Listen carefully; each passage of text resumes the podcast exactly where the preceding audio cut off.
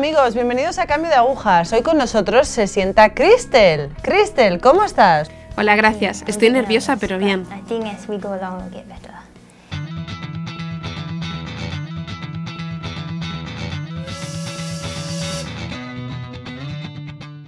¿Cómo es tu nombre?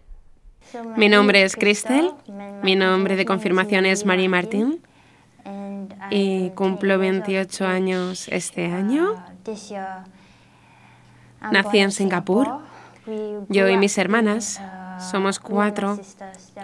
Crecimos en una familia protestante, una familia protestante muy estricta. Durante nuestra infancia íbamos a la iglesia, a la comunidad eclesiástica. Una iglesia protestante cada domingo, hasta la universidad, cuando dejamos de ir por un tiempo. Pero durante gran parte de nuestras vidas fuimos a la iglesia protestante. Fui bautizada presbiteriana y me bautizaron cuando tenía un año. Sí, un año. Vale.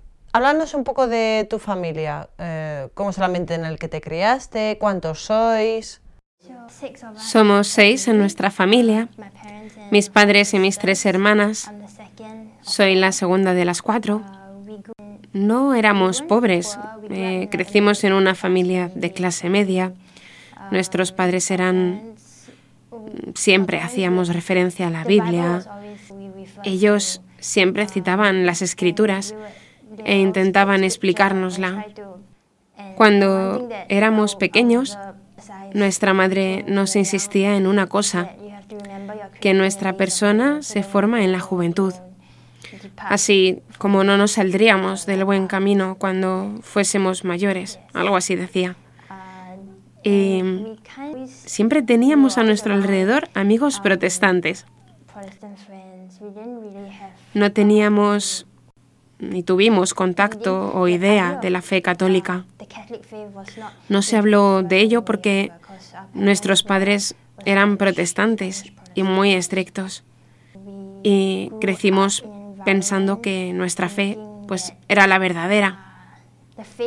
Pero hubo momentos en mi vida cuando todo el mundo se cuestiona, ¿no? Que cuando uno es joven empecé a cuestionarme las cosas, me preguntaba si todo lo que creía era falso y si era así, ¿qué iba a hacer? Me surgieron preguntas así. Y claro, en ese momento no tenía la respuesta, pero todas esas preguntas me hicieron pensar, preguntas a las cuales no tenía respuestas. y decidí seguir con mi vida cotidiana, normal. ¿Puedes hablarnos un poco de la comunidad cristiana a la que pertenecías? Sí, estaba bautizada en una iglesia presbiteriana. La denominación presbiteriana, si no me equivoco, se separó de los anglicanos. Estuvimos en la iglesia presbiteriana por un breve tiempo de nuestra infancia y después cambiamos a otra iglesia, una más grande. Y recuerdo que hubo algo distinto en esta segunda iglesia, porque en la iglesia presbiteriana donde estuvimos había bancos, era algo similar a la católica, porque había bancos, había una cruz en el centro y un pasillo central en el medio. Así que era similar a la iglesia católica. Pero cuando fuimos a esta otra iglesia más grande, era como un cine. Las pantallas grandes, no había bancos, eran sillas muy cómodas, la silla típica de los cines. Eso fue algo distinto que vi cuando cambiamos de la iglesia. Y después de eso nos mudamos a una iglesia mucho más pequeña, que era básicamente una habitación donde pusieron sillas y la gente se reunía y a eso lo llamaban iglesia. Y claro, también había un predicador, pero durante gran parte de mi vida estuve en la iglesia presbiteriana. ¿Cómo vivías tu fe antes de ser católica? ¿Cómo, cómo vivías? ¿Cómo se manifestaba tu vida? Mi vida antes de conocer a la iglesia católica, si me hubieras preguntado por aquel entonces, era normal, no puedo decir que era dura. Y no era pobre, tenía ropa, dinero. Nuestros padres nos cuidaban bien, por lo tanto, no puedo decir que era una vida difícil. Pero mirando hacia atrás, ahora diría que era dura porque, por ejemplo, la vida no tenía sentido. Estaba buscando mi identidad todo el rato. No tenía ni idea. No sabía cómo funcionaba el mundo. El mundo fue creado para que naciéramos y al nacer pudiéramos conocer a nuestro Creador y a nosotros mismos. Y conociéndole a Él, pues pudiéramos alabarlo. Y así, alabándolo, recibir a cambio la inmortalidad. Porque alabar a Dios requiere que le ofrezcamos nuestras capacidades e inmortalidad, porque tenemos que formar para Dios un reino eterno, así como los ángeles sirven a Dios. Por lo tanto, el concepto, la idea del sentido de la vida humana, no la entendía. No entendía que teníamos que formar para Dios un reino eterno, que en el cielo hay una misa perpetua. No tenía ese concepto. Era como si estuviera viviendo en la oscuridad. Y mientras estás en la oscuridad no sabes que está oscuro porque es así en todas partes. Solo cuando estás en la luz lo puedes ver. Entonces, ahora, mirando hacia atrás, me da un poco de miedo porque estaba en la oscuridad. Era como si estuviese nadando en aguas donde no podía ver la orilla. Simplemente sigues nadando. Pensándolo ahora me da un poco de miedo. ¿Sentías que te faltaba algo o por qué creías que vivías en la oscuridad? Sí, sabía que faltaba algo, pero no podía identificarlo. En la fe protestante no hay, ¿cómo decirlo? No hay una autoridad en su enseñanza, no como en la Iglesia Católica. Puedes hacer tu propia interpretación de las escrituras y puedes leer ciertos versículos para consolarte, pero quizá eso no es, no es la interpretación correcta. Entonces, a veces los protestantes están abiertos.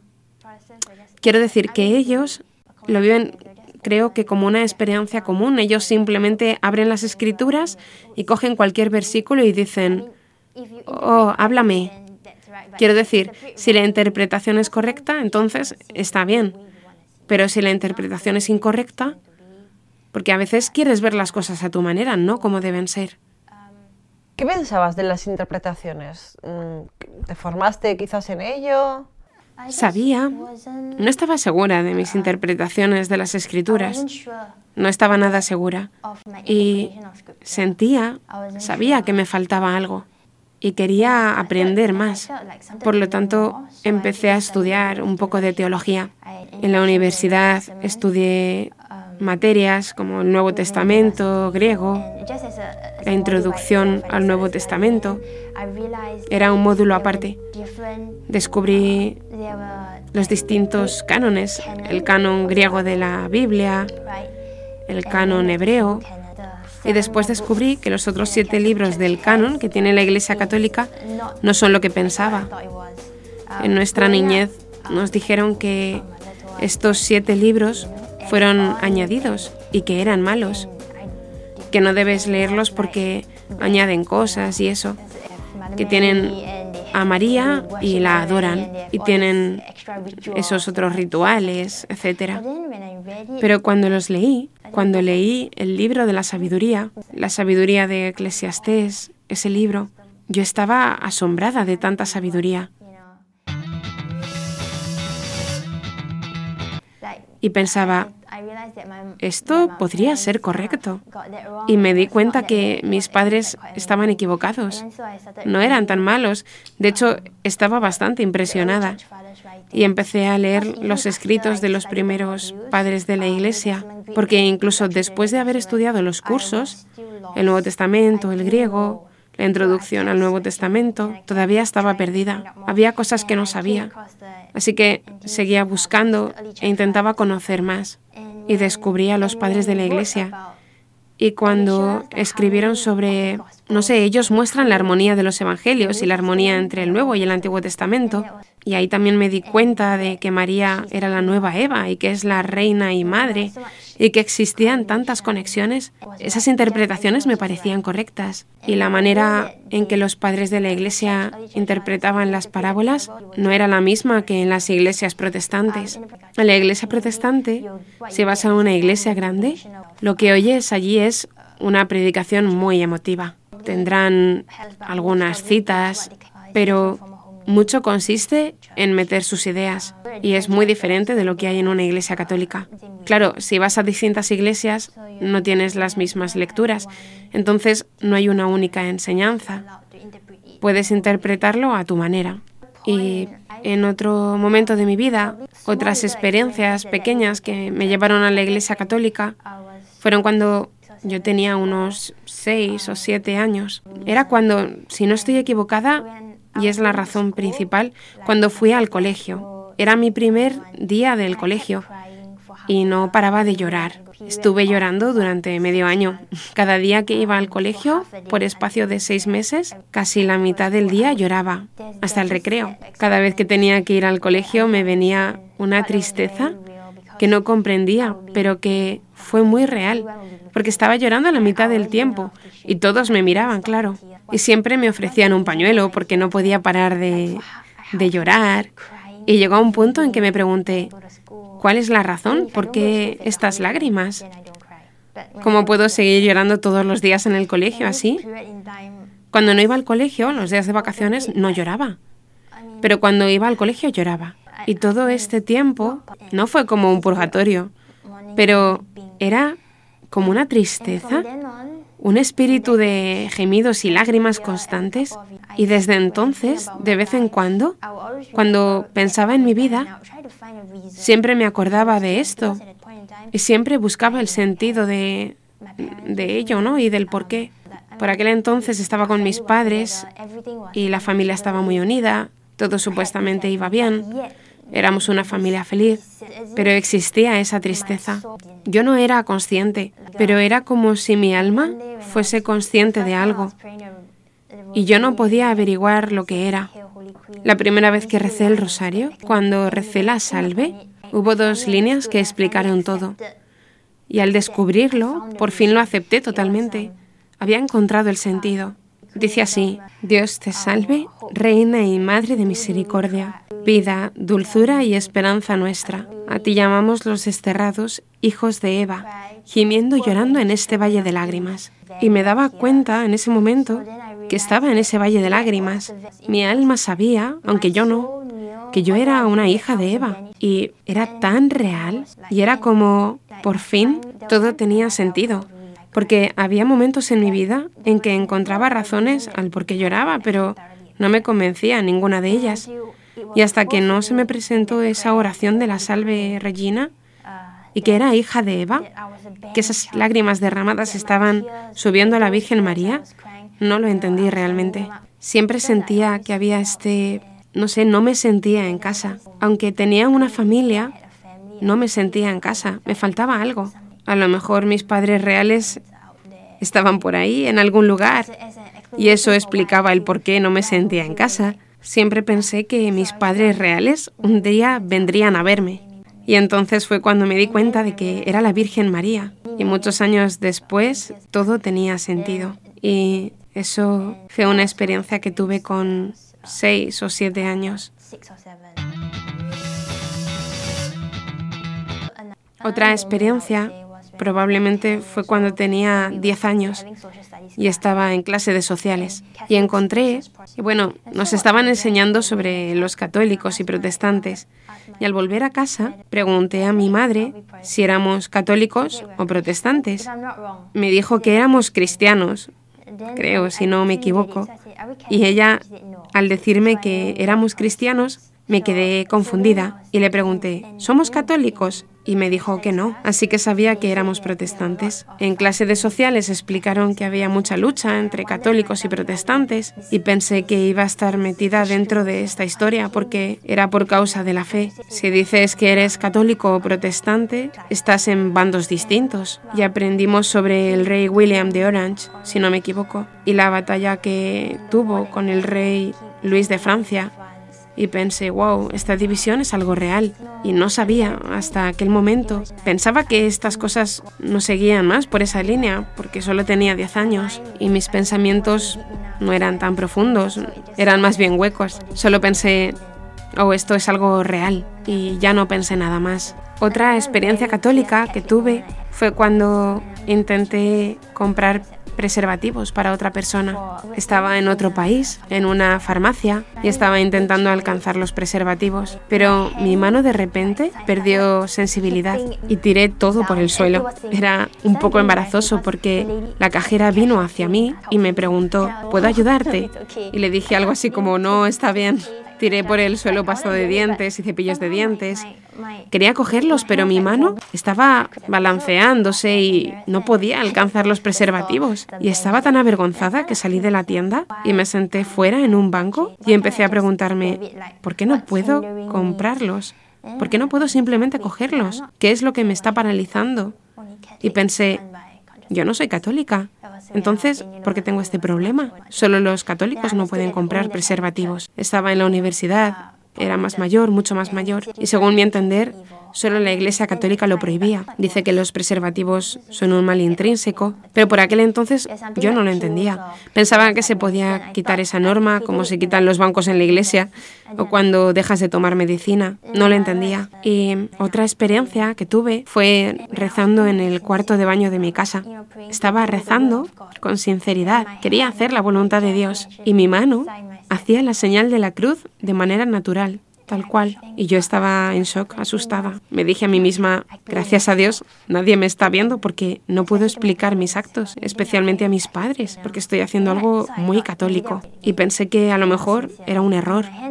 Lo intenté de nuevo, empecé otra vez, y mi mano de nuevo hizo la señal de la cruz. Y paraba porque me entraba miedo y salí del baño. Así que ese fue otro momento católico de mi vida.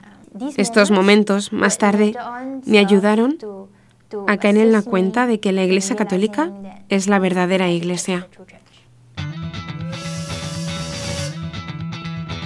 ¿Qué pensabas de la Iglesia Católica en ese momento? ¿Cuál era tu opinión sobre ella? Algo que no podían superar fue que el Vaticano, la Iglesia, guarda los huesos y los cuerpos de los papas. Eso me daba miedo. No lo entendía porque en la fe protestante el concepto de lo sacro no existe. No tenemos sitios sagrados o tiempos sagrados, no hay música sacra. Simplemente el concepto de lo sagrado no lo entendemos. No entendemos por qué los cuerpos de los papas, sus cuerpos, están considerados como reliquias, son tesoros de la iglesia. No entendía nada de esto.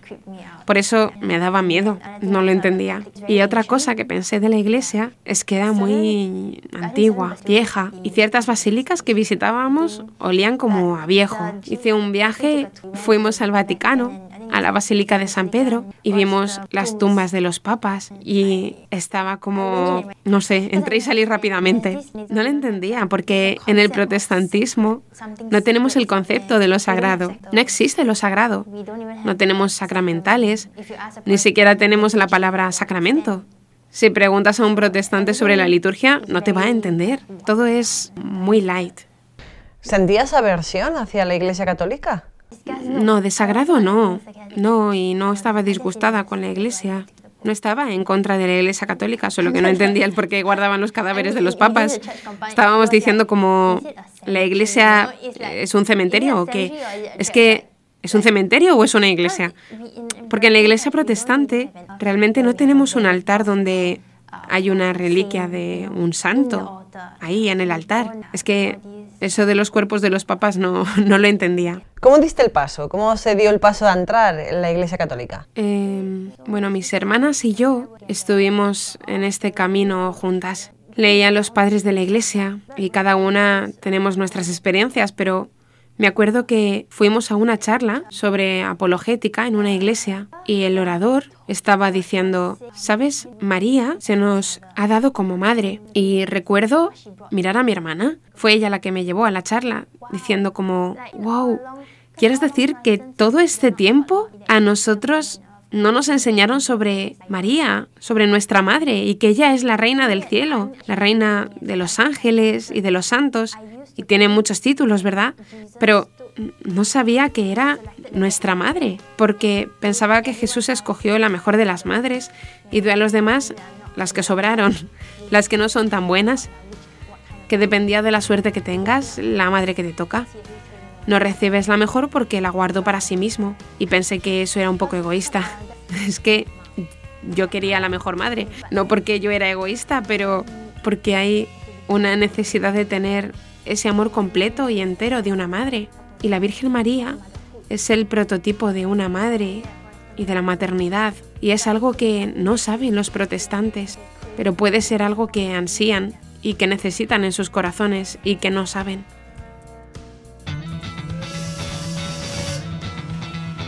Kristen, corazón, nos tenemos que despedir. Bueno, tú y yo no, nos quedamos charlando un poco más, pero me quedo sin tiempo, así que os tengo que dejar. Se queda además en lo más interesante, hablando de nuestra madre, de nuestra única madre verdadera, nuestra madre del cielo. Eh, gracias, nos vemos en el próximo programa. Gracias.